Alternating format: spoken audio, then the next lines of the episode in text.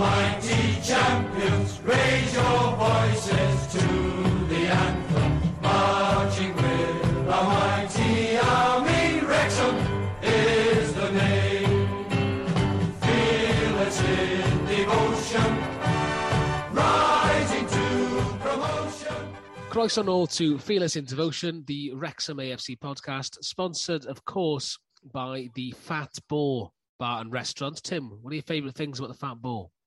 My favourite things about the Fat Boar is that, you know, on now and again, you can just phone up out the blue, say, right, I really need some grub, and he'll get it there pretty swiftly. And the fact that he is gobbling up, the owner, Rich, is gobbling up Wrexham like a real life game of Monopoly. He's like a hungry hippo.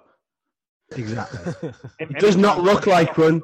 For the record, he does not look like a hungry hippo. We thank you for your continued sponsorship, Mr. Watkin. But yes, he does gobble them up like hungry hungry hippos. Indeed, he does. Uh, thank you, Rich, for your continued uh, support. Um, not much to add from the podcast two weeks ago. We've not signed anyone else. Is anyone starting to get a little bit jittery? Tell you who's getting a little bit jittery. Dave Jones. He thought he'd retired. he's a key. He's the key part of the team at the moment. Um, we're a few down, aren't we? And um, I think I think Parkinson certainly knows that.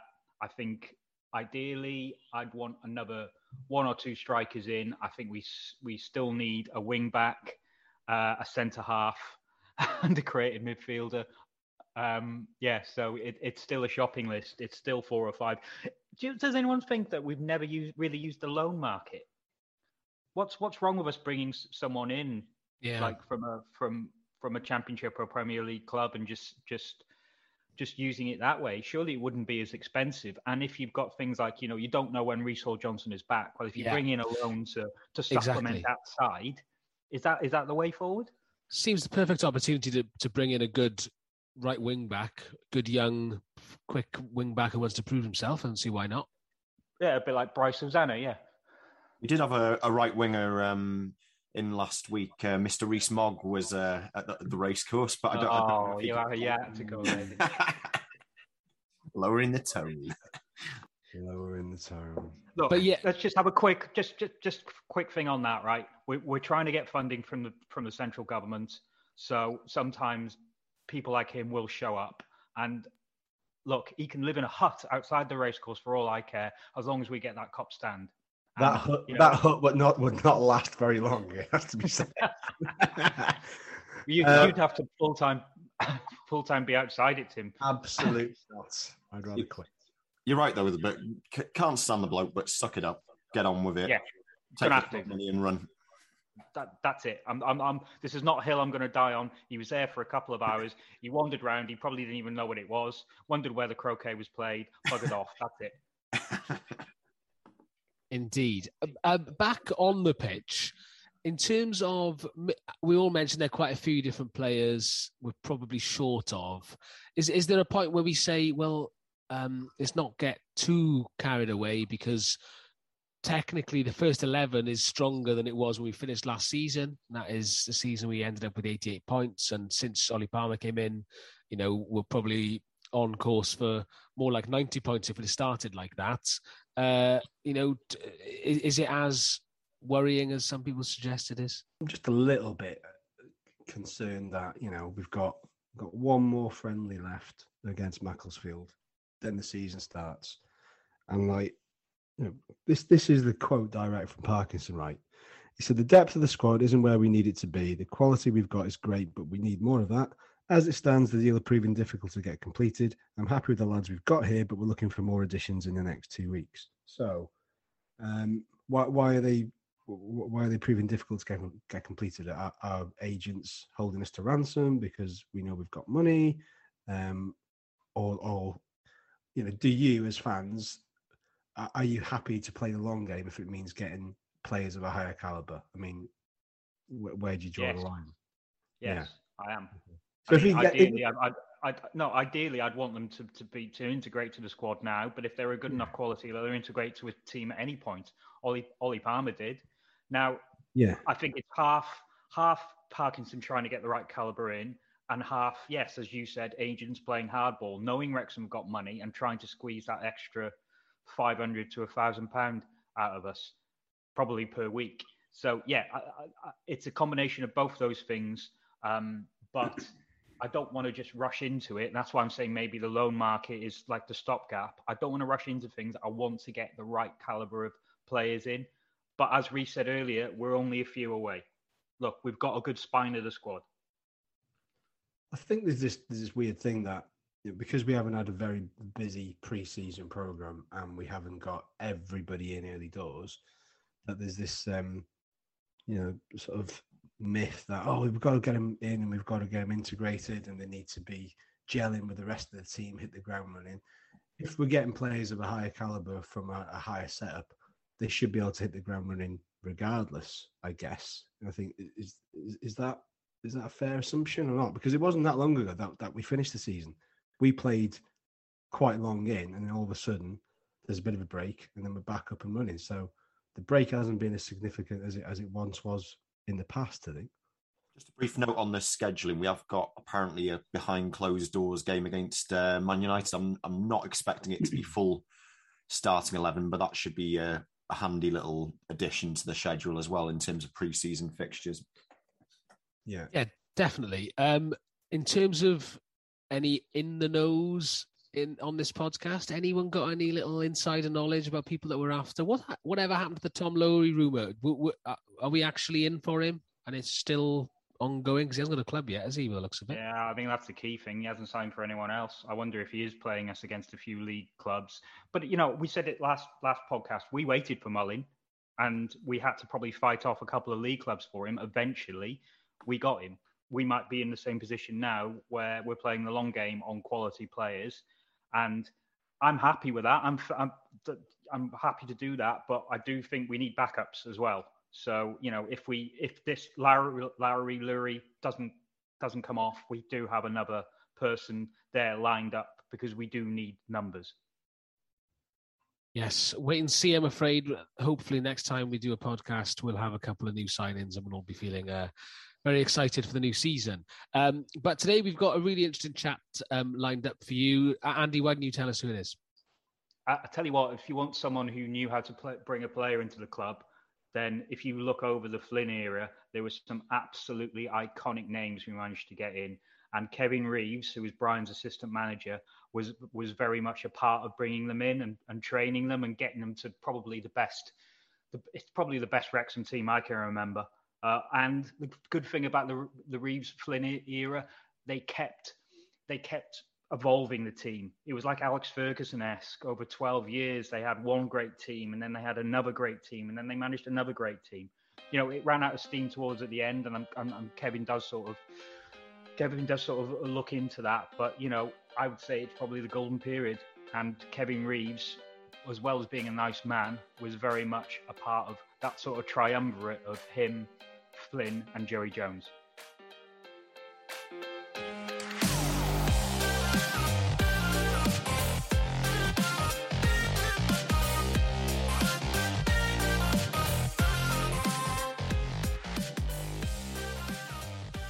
He was dubbed the nicest man in football during a 12 year association with Wrexham that began in 1989. Under him, the Len Robins enjoyed the best spell most of us can remember, with promotions, famed cup runs, and of course that win over Arsenal. He also helped bring some absolutely iconic names into the building, from Andy Marriott to Gary Bennett, before repeating the trick at, at Swansea. He then went on to become chief scout at Wigan and Everton, but we'll always remember him for being the ying to Brian Flynn's yang. Welcome to the pod, Kevin Reeves. How are you? Yeah, I'm very well, thank you, Andy. Thanks for the intro. Very, very nicely said. Oh, I, I work hard on those intros. Wikipedia. Yeah. No, but you know, we, we remember you quite uh, very fondly for, for the time with Brian. But before we get to that, you were one of the first million pound players um, in the country and in England international. You know, back in the times where they just didn't hand out caps willy nilly. How good at you? Uh, how good were you at football? Oh, blimey, that's a question. Um, it's listen. I mean, obviously, you get to the stage where you know you represent your country, and you know that that squad at that time. You're amongst I don't know 25, 30 of uh, sort of uh, the best players in England, and it, was an, an, an absolute honour.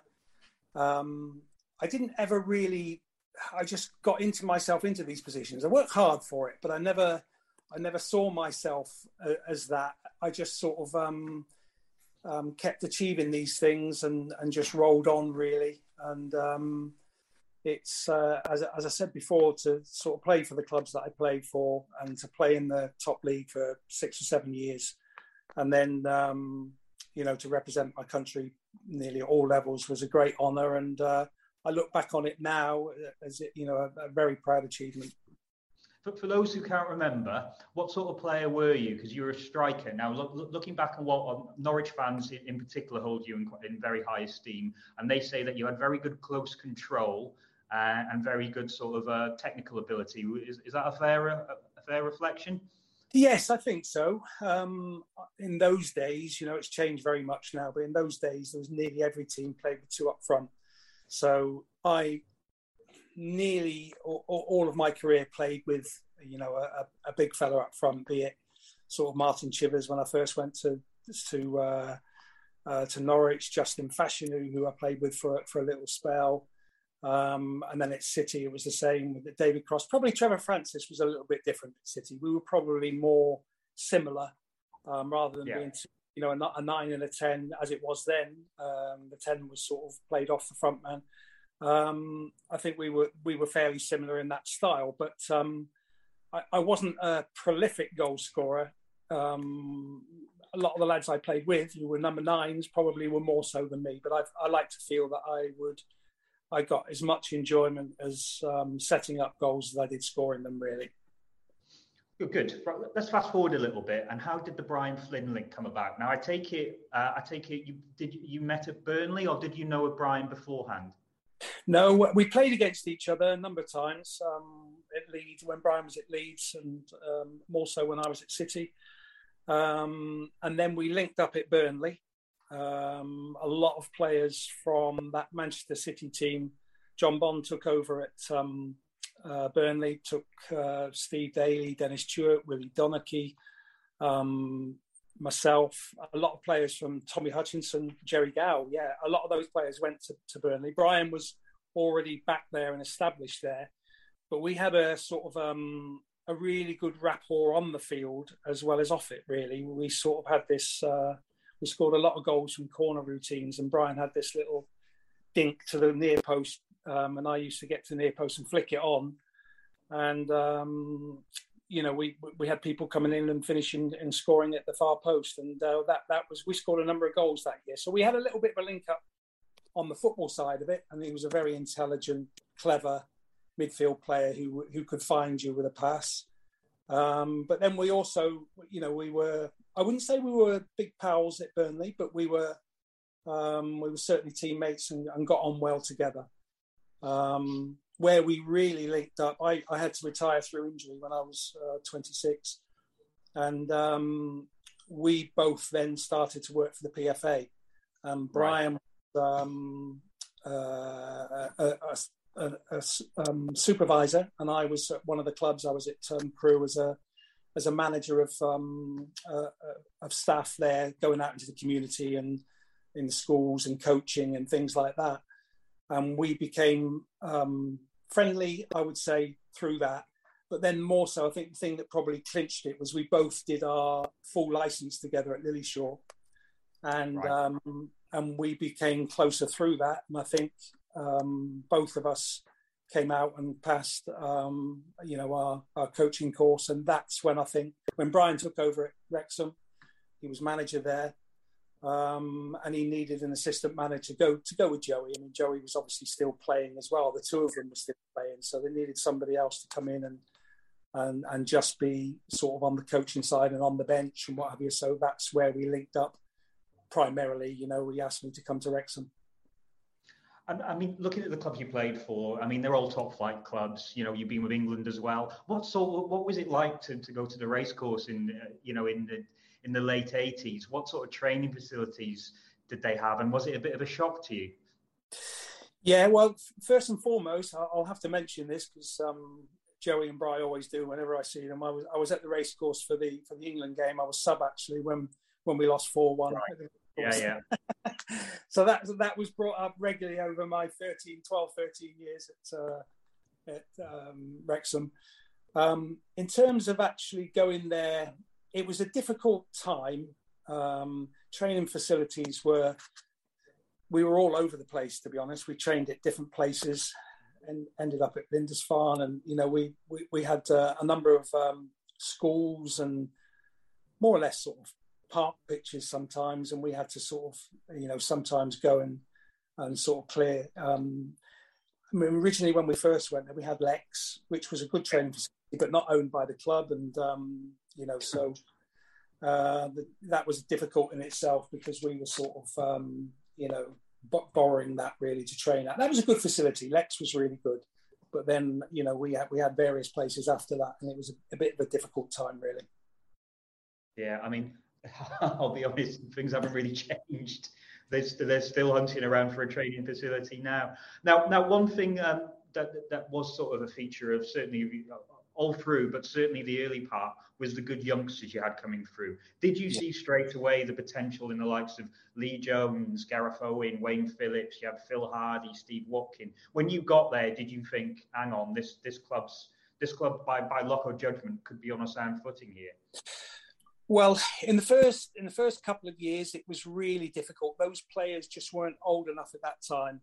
I mean, the club very cleverly have recruited you know Cliff Sear as as um, head of recruitment and Mike Buxton who worked with them. The both of them worked really well together. Mike was a an ex school teacher. Cliff was an ex player who could spot a player and was fantastic with the parents. The two of them bounced off each other really well. They and they sort of only just sort of started. I think Dixie uh, um, brought them in anyway. You know, so the first one really was Chris Armstrong who came through um, yeah. in, in that batch. Um, and then I would say maybe a couple of years, really, year and a half, two years after that, two or three of them started coming into the team. Wayne Phillips, um, Gareth Owen, Steve Watkin, those three in particular um, mm. had pushed themselves and were getting games. We had a, a, sort of strange mix, Andy. When we first got there, we had um, some ex- very experienced players. As you know, Joey was still playing, Brian was was still playing. Um, and Mickey came into the team, Gordon Davies came into the club, Alan Kennedy came into the club. Those sort of players were needed really to benefit the, the youngsters that we knew were coming through, but it was yeah. going to take a bit of time. Uh, eventually they flourished, but we had a tough, we had a real tough first two years at the club, I would say. Yeah, I mean, of course, it's famously the uh, the anecdote about about Wrexham finishing bottom of the whole Football League. Um, did you sort of know early doors that, that there wasn't going to be any pr- uh, promotion from the conference? And were you able to sort of maybe blood some of these players with, with, with that knowledge? Yeah, that was, that was exactly the, the thing. We knew there was no relegation. Um, we knew that there were some good young players underneath. And um, we also knew that if they got games, they would get better. Um, you know, tough for them because they were going in and, and we were losing games um, over the over that first two year period. And I think you've got to give a lot of credit really to you know Pryce Griffiths and the board as well. Really, in today's standard, we probably wouldn't have lasted after that two mm. years. You know, I mean, the same can be said with with that Alex Ferguson. I'm sure at Man United, and with it, you know, for four years not winning a trophy, and now that would be very difficult to hang on to your job. But it was the same with us. You know, we we uh, you know so thankful to Pryce really that he stuck by us and could see that we were trying to um, play the young players. Difficult in, in the terms with the fans as well because the fans were you know getting impatient and certainly after after two years um, and then finishing bottom of the league the second year you know it was a it was a tough time and but you know fortunately enough we were given time and, and came through it was there you mentioned the fans there, and I, and I, know what Wrexham fans are like, and I'm sure it was it was the same uh, 30 years ago. Were, were, there sort of genuine calls for your head? Was there sort of people who who wanted who wanted you guys out because they weren't performing, and, and did that sort of get to you, even though that you knew what you were working with and what you had coming through? Um. Oh yeah, it's it's um. We we did get stick undoubtedly. Um. Not not as bad as it probably is nowadays. You know, there were clubs that did stick with managers, and and it, you know, it wasn't one of those where it rang around the stadium or anything like that. It was just, as Joey used to call it, the chicken run, where you went from the from your uh, when you came out of the dressing rooms and walked along that front bit there to the to the dugouts. That was, um, you know, the, wor- the probably the worst part, really. Where you know, where but listen, we'd all Joey, Brian, and myself had all had that as players. Um, the only thing I think, um, you know, there was going to be a period where we thought, you know, we can only go on for this for so long, and you can only. I remember distinctly when we when we when we when we got through to the um, third round, we played Arsenal. Though that first round we beat Winsford, Yeah. and then we were due to play Telford in the second round, and they were favourites. You know, they, they I think they'd beaten Stoke the the, um, the round before three 0 and I, I sort of remember Brian, myself, and Joey. Um, we were at Lex then. Actually, I remember meeting on the on the um, training ground and said, "Look, you know, the club have been fantastic. They've given us a great run here. If we if we lose the game against Telford, let's you know, let's maybe think about calling it a day." oh wow. Yeah, it was on the training ground. Three of us I always remember it. Um, and you know how football changes. You know, we win that game one 0 and um, play Arsenal in the next round. West Ham, you know, make some money, able to go and buy a few players, and uh, Yeah. along with what we had coming through, the whole the whole thing was transformed. you know, I was.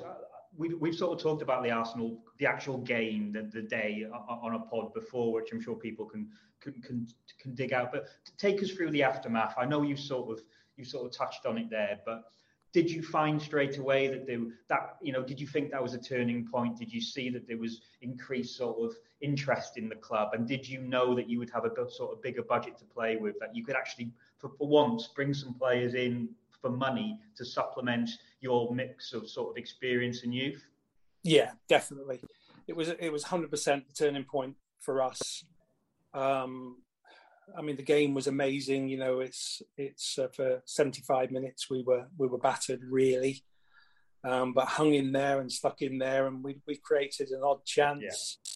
Um, but then you know we sort of equalise, and I I remember sort of saying to Joey, you know, blimey, what will it be like going to Highbury, you know, and um, and the money that it would generate, you know, and then um, sort of scoring the winner, um, Stevie scoring the winner, you know, late on, um, put the kibosh and all that going to Highbury and, and making a Yeah. making a fortune. But listen, it's it's an iconic moment, isn't it? It's, it's proved over the last, you know, they still keep showing it even on the, you know, the FA Cup match of the day now, and to be involved in that was was an amazing experience, and the the sort of the highs it's the same for the fans i'm sure but the highs that you get from something like that um, were, were just incredible. And then as you quite rightly said what it more importantly you know we go to west ham and get, you know and get a draw and then another game. We've we've generated some money and um, we were able to sort of spend uh, some of that money um, you know the the end of that season and and built up for the start of the next season Yeah, I mean, you know, it, there's there's a lot to be said for going in and buying a player at the right age, really, isn't it? You know, you, Yeah. you said like so you had Jimmy Case and Alan Kennedy, and they were at the wrong. They were they were their quality players, but they were coming to the end of their career, and then you had the other guys coming through who needed sort of like a buddy, if you know what I mean. You know, like Yeah. everyone remembers like Mickey and, and and Wayne, and you know, sort of Mickey Yeah. showing Wayne the ropes, that sort of thing. Same with same with Gaz Owen. Now, um, I, I think I think we might talk about him later, but I think one of the players that you brought in who was quite quite influential was Tony Humes. Um, Yeah. I think Brian, one, we did a piece for our fanzine, and he called him as the most influential signing he made during, at the club. Do you do you agree with that? I would probably probably agree with that. Yeah, he would certainly be up there. Gary Bennett would be another one, obviously, because um, at the other end of the pitch. But but Tony was just such a strong character. Um, Joey, Joey, I mean, the players came in from all different angles. Really, what what we had was a fantastic relationship, the three of us, and Bry was um, so good in that. You know, if one of us, if Joey, for instance, I mean, Joey was instrumental in being, bringing Gary Bennett into the club. Really, I mean, I would say the most influential in that respect. Um, and if and if um, Joey was really sort of forceful in the situation, Bry would go with it, and it was the same on that one. Um, Joey and I went to watch Tony. Um, you know, bearing in mind it's, it's Ipswich, we went to watch a reserve team game, and Tony was playing in that reserve team game. So we travelled midweek. Um, I can't remember what time. You can imagine what it's like going to Ipswich though in those days as well. Yeah, right, um, yeah. We travelled and we watched him, and he was just uh, a, a, leader, and that was the thing that stuck out for us really.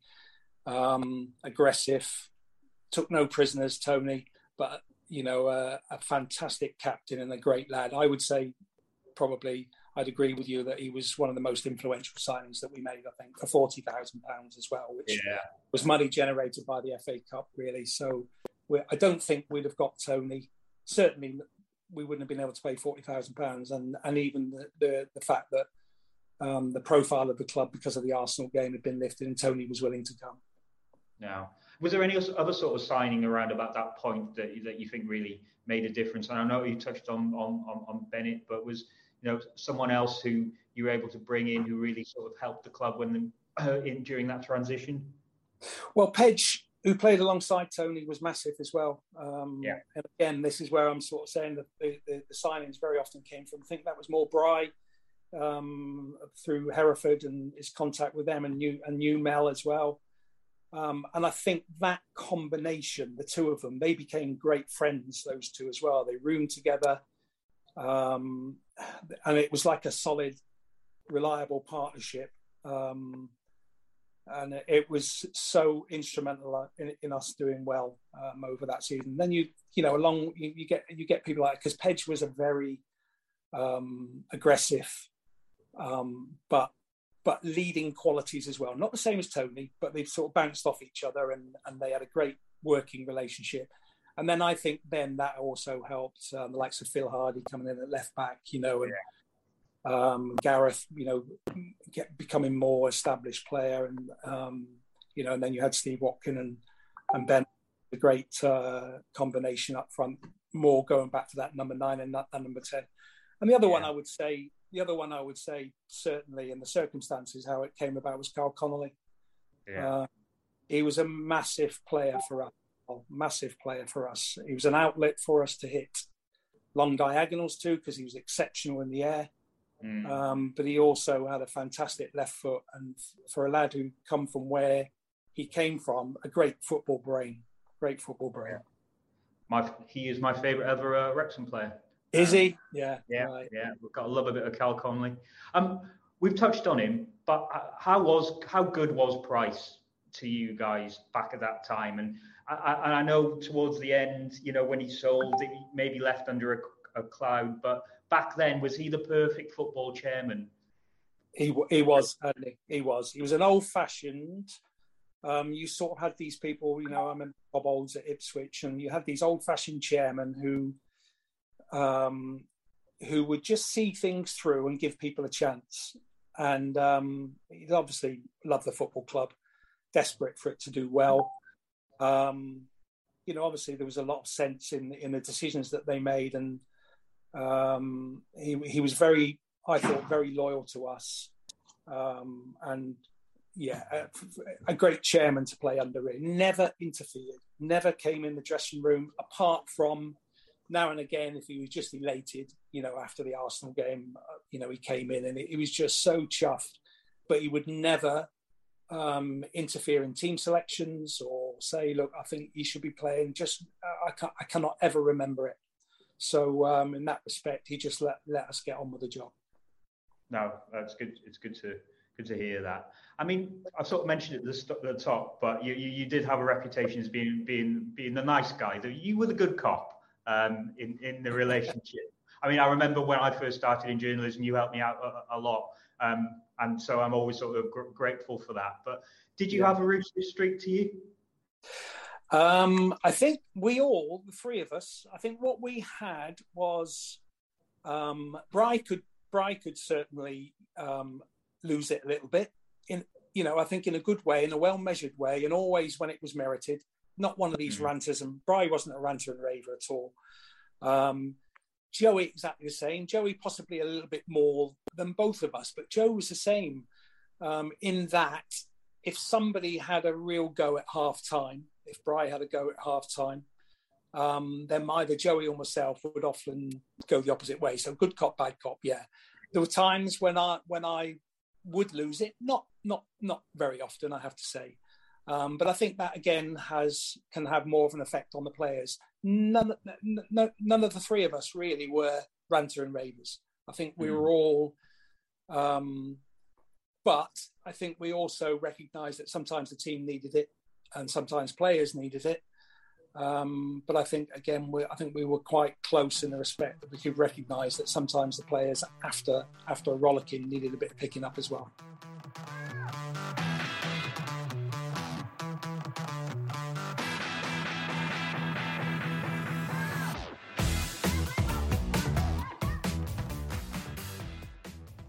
One yeah. thing we do on this podcast. It's called the Fearless in Devotion moment, and basically, it's we ask our guests to, to remember the one sort of time at Wrexham that filled them with the most passion.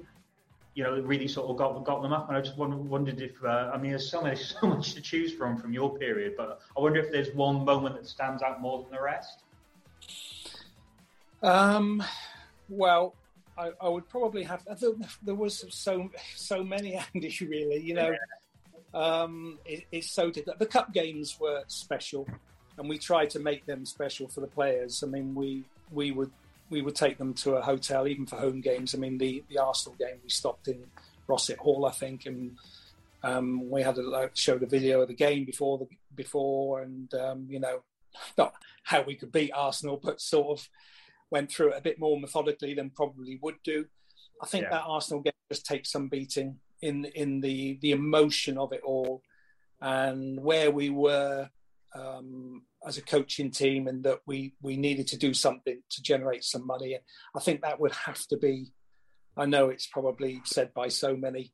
We had we had other ones you know that I remember in the in a cup run a few years later we um, when we beat West Ham away and yeah. um, which was a fantastic result. But the when we played Birmingham City in that in that in that cup run and they were a championship championship side and a good side then. And we won three one, but the way we won that game, you know, we were that was probably our best performance, I think, in the FA Cup. That brought a lot of pride.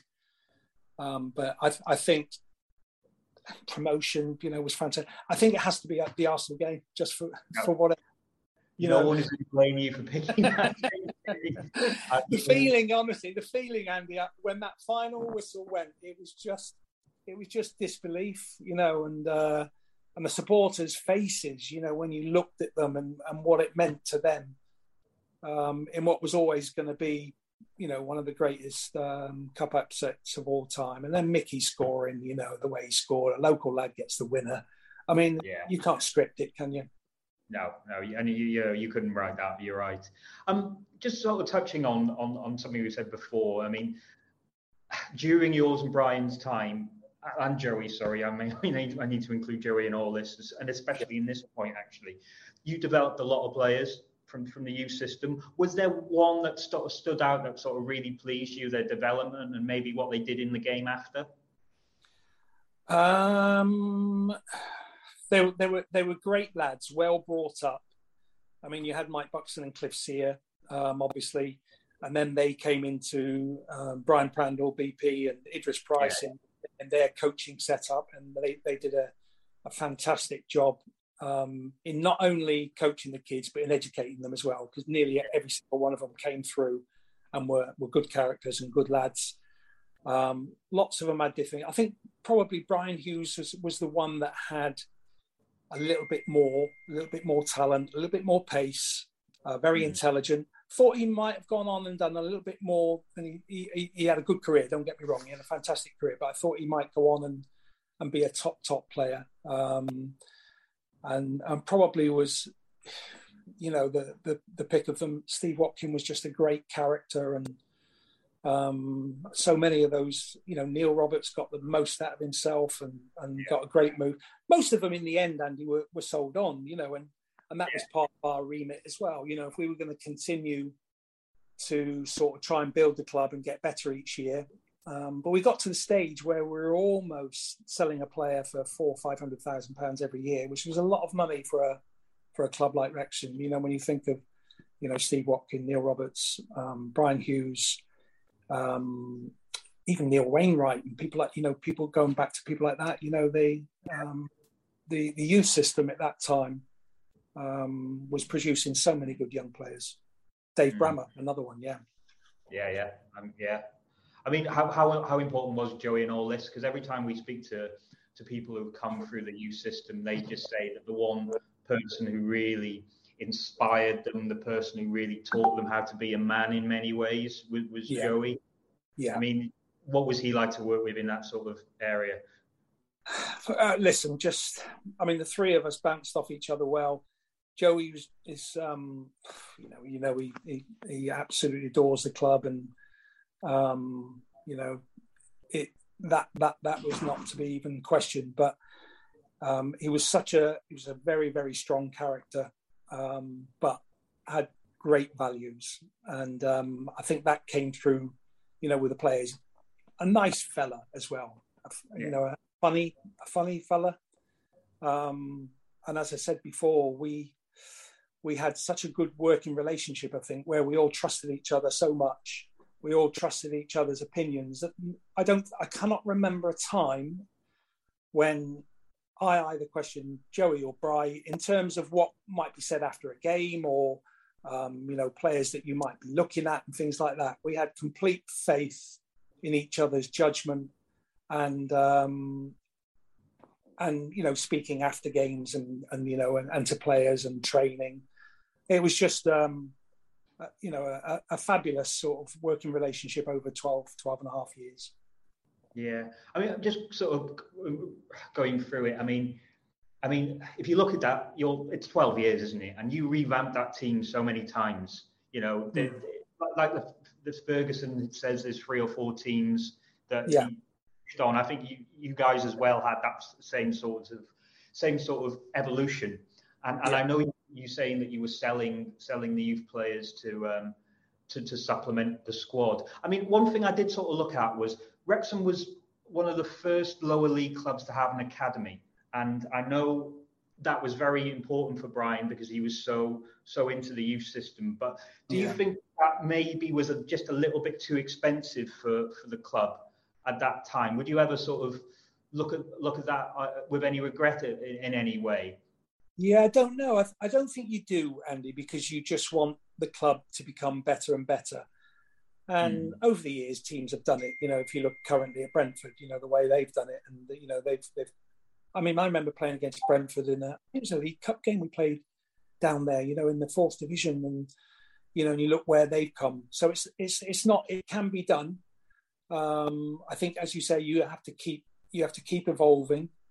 Um the, the club had produced so many good young players. The area was a great area. You know, we knew we had sort of obviously Wrexham and Chester, but Flintshire was had always produced a lot of players for us. And then we were very strong in sort of Merseyside. You know, more more um, Birkenhead side probably, but um, you know, we were we were as I said before, producing and, and selling young players, but it also enabled us to go and you know, to bring one or two of the more experienced players in, like Peter Ward coming in in midfield in that central midfield player, and then Ward, Wardy, you know, sort of eventually after three or four years, and Darren Ferguson then comes in in that position, you know, so it enabled us over the years to to refresh the positions and and to treat, keep trying to go forward. And I think probably that was the only frustrating thing. Right at the end, it, it looked like it was proving difficult to do. So, um, but in terms of um, I, I, I, couldn't really criticise the way the academy's gone.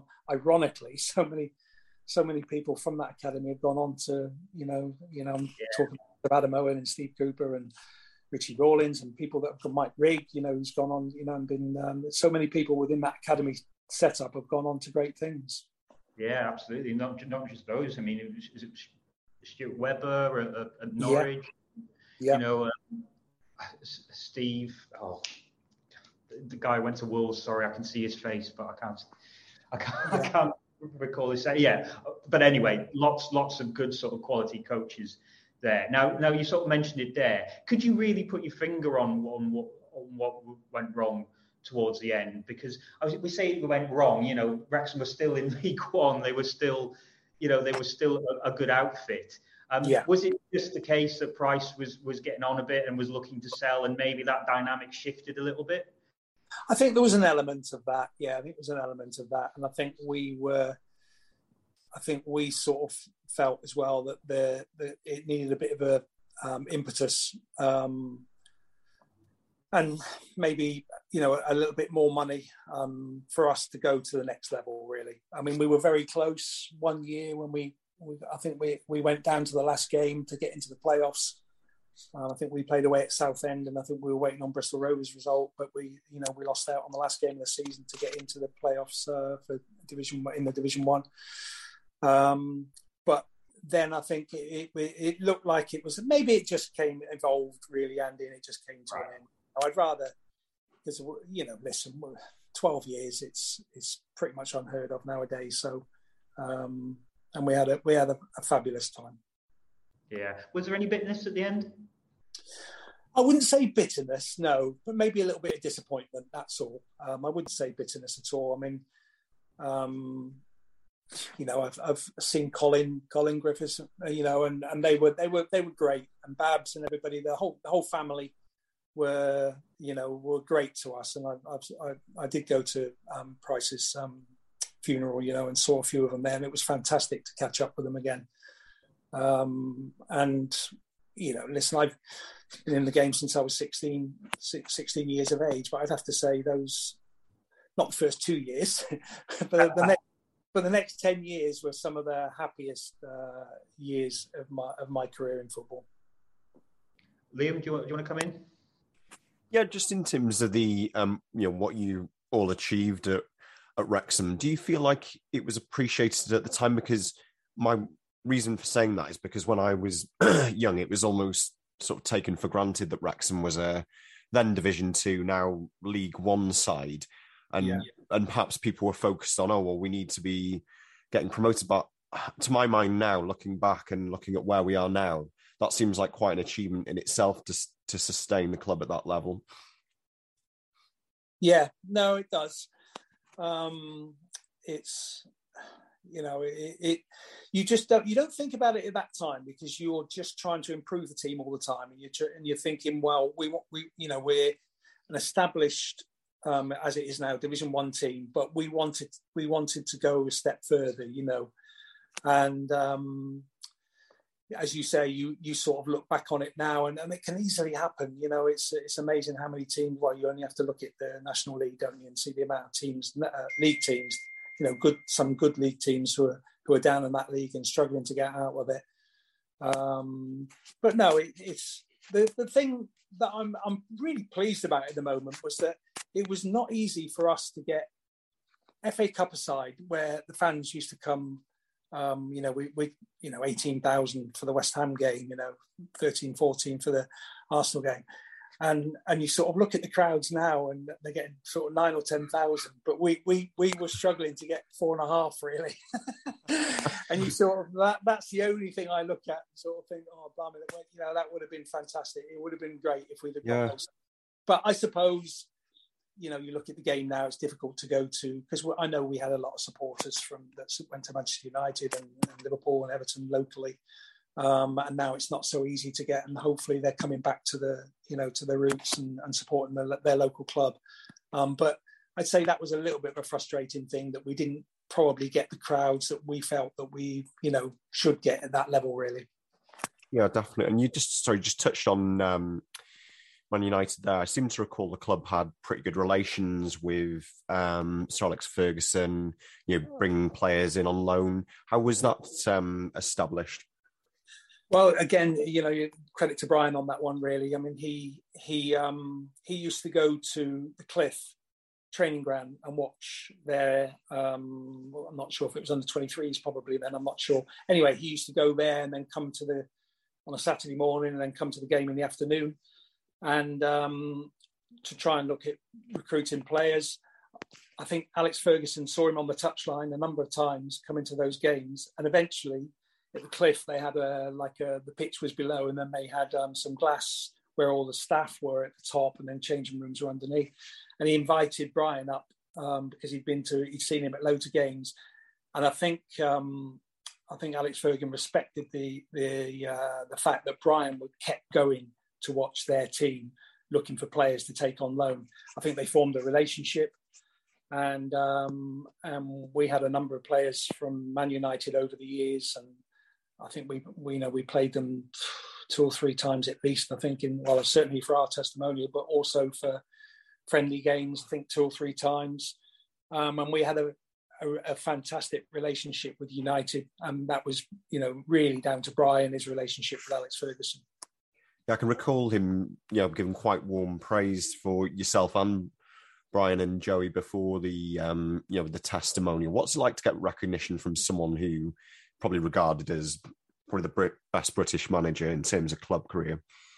Yeah, uh, yeah, no, no, listen, uh, um, he's a football man first and foremost, and I think um, I think he probably recognised that both, you know, Brian, Joey, and myself worked really hard at um, not only you know on the training side of it, but we we didn't have a chief scout either. So Bry, Joe, and myself were constantly out in games. We we obviously saw um, Sir Alex at, at, a number of games as well, and I think he recognised that we were you know working hard at our trade and and um, and I think he's you know he, he would help people out in that situation and always has done you know and um, and keeps in contact with people and I think it's just a mutual respect of people, even at that level, trying to do their job and working hard at their job to improve their team. And I think he acknowledged that with, um, as I say, particularly his relationship with uh, with Bry, but in, in Joey and myself as well.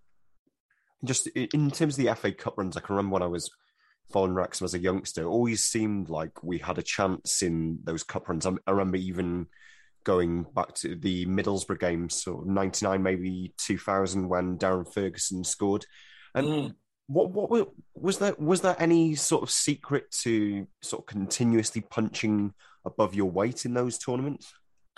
Well, we I think we put a lot of belief in the players that they could um, you know could win the game. Um, we also made the FA Cup a little bit special for them. You know, I think I mentioned before about taking the team away on a on a Friday night. We did that virtually, um, even even when we were playing maybe round twos and three, uh, or round one and two, sorry, against maybe lesser league teams. And we tried to do something the week leading up to the FA Cup. Um, you know, whether it be going bowling or whatever, we always try to make it a little bit special. Um, and you know, the you know we played um, a lot of Premier League teams over that over that period of time, and um, I, I, remember the facts because I'm quite proud of them. Really, I think we played ten Premier League games, ten Premier League uh, opposition same team twice ago, but I think we won four, drew three, lost three. So I mean, that's that's some some level. In the Premier League. That Kevin, it is, it is, yeah, yeah, and uh, fantastic occasions. I mean, and we mentioned before the West Ham away game. You know when. Um, uh, you know when we won down there, one 0 was another fantastic. Um, but the players, the players loved the FA Cup, and for us, it was not only a, a, chance for the team to shine on the on the on the big stage, but there was also that element of trying to make some money and, and you know and, and, and try to bring some more players in as well. And sort of lastly, in, in this sort of section, um, what's your view on what's going on now with the club? And could have you, would you have enjoyed that? Could have you could have you put up with all that extra media attention? Basically, would you want a, a camera crew following following you about as you're trying to trying to manage a team? Listen, I, I think you've got to you've got to sort of love the way um, you know the you know these people have got involved in the football club, and certainly the enthusiasm and commitment seems to be there. Um, the things they've done already, you know, the, uh, as I mentioned before, nine or ten thousand people going through the turnstiles every week. Um, I think you would you would definitely take all that and and love all that's going on. You know, basic. You, you get back to the team has to be formed perform, and that would be priority. Um, I think even with Parky, that will definitely be his priority in the you know training and everything else, and all the rest of it is a bit of glamour um, that's all going with it at the moment. The away support is is fantastic, which should help enormously when you're going to to away grounds. And um, I'm just fingers crossed that um, you know this this season that they they get up. So are we. So are we.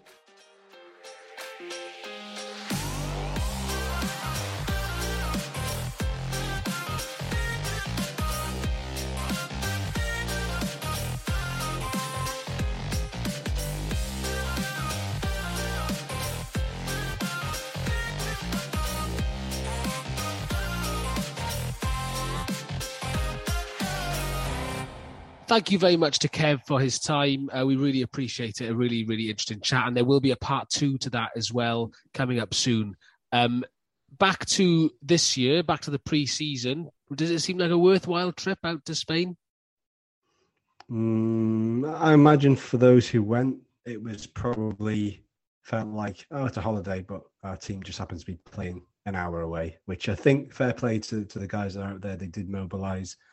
I think a large coach was arranged to to get most of them there. So kudos to the fans who, who sort of rallied to, to get that sorted. Um, it wasn't the, the, the best planned trip, that's no secret. 2 0 defeat against Leganes, um, followed up by one all draw with Nottingham Forest into 23s. Luke Young scored from penalty spot. So the only goal we scored across those two games came from set piece. Um, I know it's all about minutes under the belt. Obviously, we mentioned Dave Jones before. He played. A lot of the kids played. So the blooding of youngsters is good. I don't. I mean, how much notice do you take a pre-season these days? I'm. I'm really not as asked as I used to be about it. Couldn't couldn't care less. As uh, uh, just just care about how they play uh, on the first game of the season and onwards. Really. Um, on, on, the note of pre-season, though, Liam, it's probably a good time to mention. Um, it, you know, quite uh, famously, it wasn't the best organised um, trip, uh, considering a lot of people booked out there, and then we didn't know where the games were going to be for ages. The game got cancelled. That was through no fault of the club, obviously, but I, I, it spurred you looking at Twitter to um, to sort of raise the spectre of that fans representative board, which is yet to be established. Uh, what are your thoughts on that? Well, just to start with, um, just before anyone says that I'm part of the what is it, the 31 or anything like that, um, it's an absolutely amazing time to support this football club. Last season had some of the most magic moments that I've had in probably well, well over a decade supporting Wrexham. But all that said, I think the the issue there's been a multitude of issues, haven't there, over the last sort of 18 months? A lot of them quite customer facing issues, gin orders, football shirt orders, um, then you've had the issues with people being moved from the Mold Road stand, people being moved from the uh, director's box.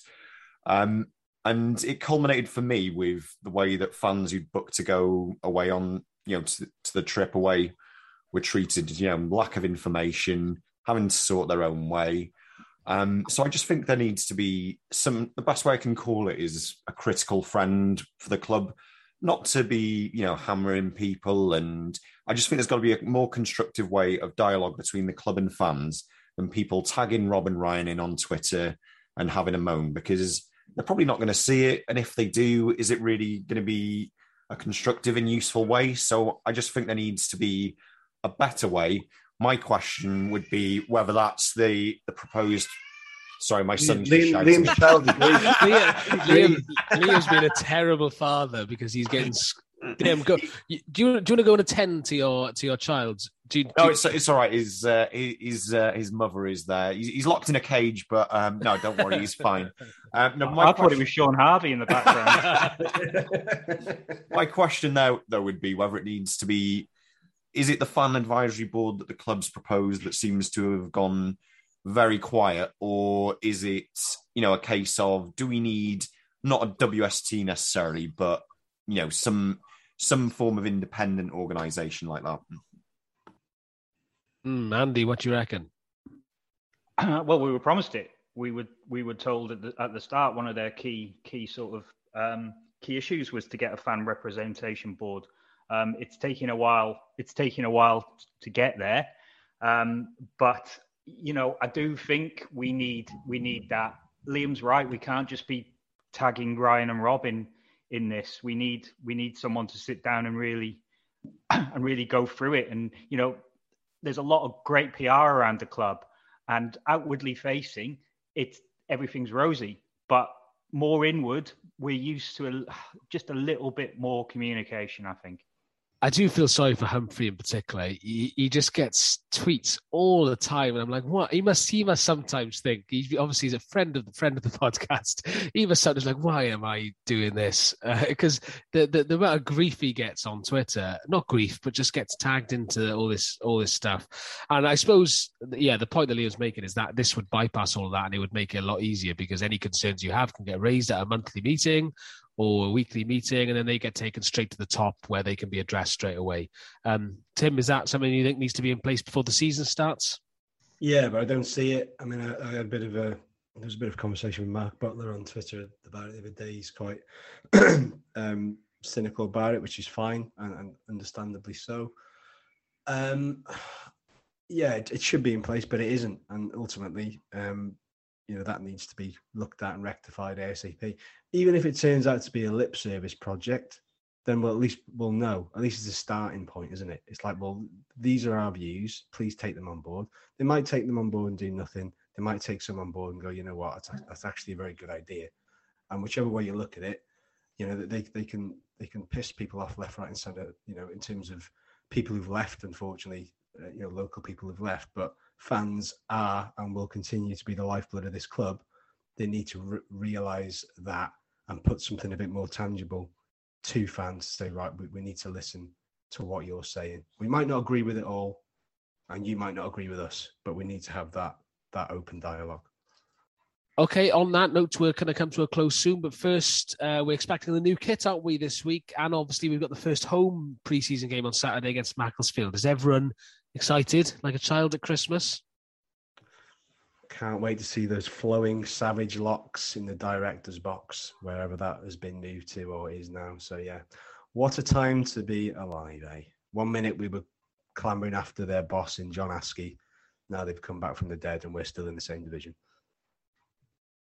I'm looking forward to seeing the new shirt. I think there, is there rumours that it's red. Is it red and green? That could be quite an interesting um, Red with a red with a green and white trim is the understanding, um, and the, there's going to be.